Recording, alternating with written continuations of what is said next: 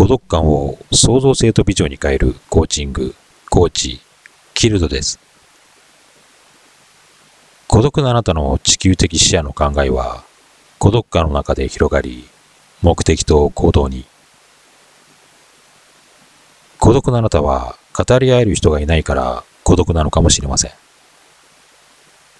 身近なことでの話であるならば、あなたは簡単に語ることができるのです。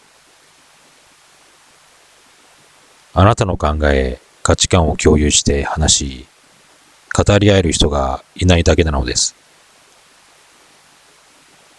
あなたの考え、価値観は、周りの人たちからすれば理解できないこと、あなたの話についていけない人々なのです。彼らはそんなことを考えてはいないからです。情報は彼らのもとに入ってくるでしょう。その時の話題にもなることでしょう。しかし、それはその時のこと。数時間経てば、その話題とは180度違う界隈と変わっていくのです。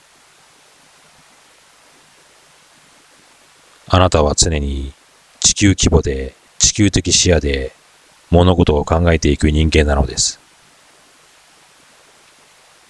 そんな考えを常に持っている人など、周りには皆無と言っていいでしょ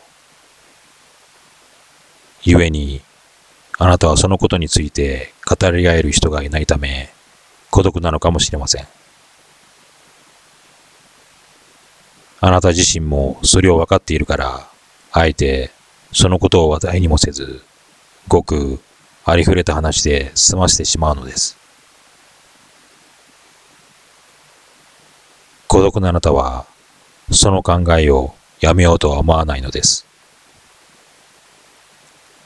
捨てようとは思わないのです。地球規模で地球的視野で物事を考えていくことが好きだからです。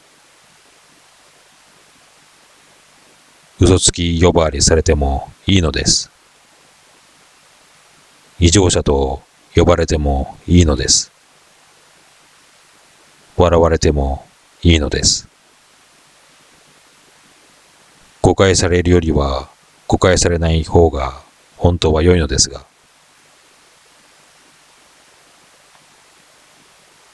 孤独なあなたは地球視野で物事を考え、推し進めることを自分の目的目標にすればいいのです。推し進める上で、あなたはどんな行動をするのでしょうか ?NPO を立ち上げるかもしれません。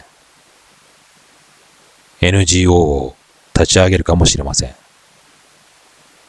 活動団体を作るために勉強するかもしれません。地球的視野に立った運動に参加して活動していくかもしれません。日本から飛び出して世界に出ていくかもしれません。これはあくまで一例に過ぎません。地球視野で考える孤独なあなたであれば何をすべきなのか想像していけるはずです。もし広がらないことに悩んでいるのであれば、相談に乗ります。孤独なあなたが目的目標を行動に移すことで、その世界で同じ価値観を考えを持つ人々に会えることは確かなことです。あなたの考え、価値観は人間の未来にとって最も必要とされているのです。孤独なあなたは孤独感の中で考えていた地球視野を自ら体現するため戦い続けているのです。孤独感を創造性とビジョンに変えるコーチング、コーチ、キルドです。